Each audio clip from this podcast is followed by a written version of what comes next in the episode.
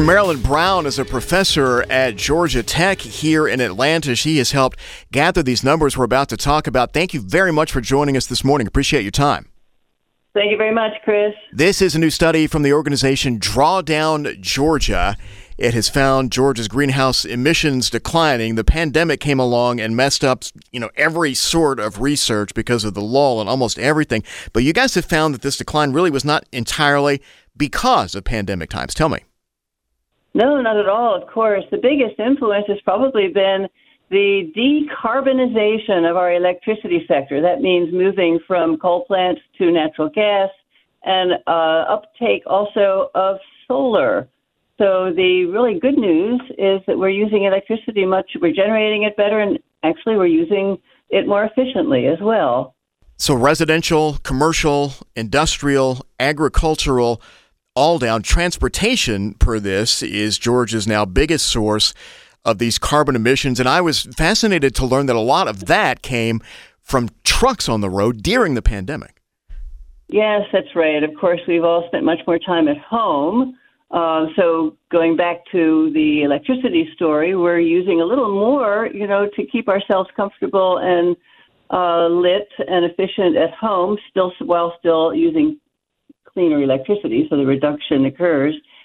But we're buying more online. There's more truck traffic, more miles driven, especially by mid-size heavy-duty vehicles, buses, all that use diesel. So the diesel emissions have ticked up.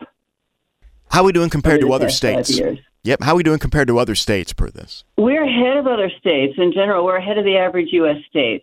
We're tracking and trending to meet with ease the uh, Paris Accords goal of a 50% reduction in our carbon emissions by the year 2030. We're going to hit it. We may exceed it, and not every state's going to be able to. That's great news. Now, to what do you attribute uh, Georgia's progress compared to uh, other states? Why are we doing better? Well, uh, it all has to do with where you were at the baseline. We had more uh, more coal, so we had the opportunity to retire it. Um, looking forward, though, we also have the opportunity to bring on some new nuclear, and that means that when I talk to you in five years' time, yeah. we'll also have continued to use less um, fossil fuels in generating electricity and more nuclear. All right, given everything here that you've just said in the last couple of minutes, then what does Georgia still need to focus on, and where in particular, particular, and how maybe?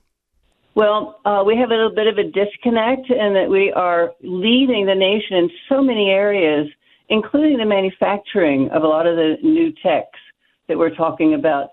But our citizens, our businesses, are not um, in, in the lead in up in purchasing them. So I think we need to you know, get some more buzz around how we can buy electric cars, that we can have a heat pump in our home, we can put solar on our rooftop. We need to do a little more of that. And of course, everyone needs to be part of the solution. We need to help those who can't afford the expensive uh, new gadgets to um, to join us and, and assist them. Georgia Tech professor Dr. Marilyn Brown, thank you so much for your time this morning. These interesting new numbers about Georgia's environment. Without the ones like you, who work tirelessly to keep things running, everything would suddenly stop. Hospitals, factories, schools, and power plants, they all depend on you.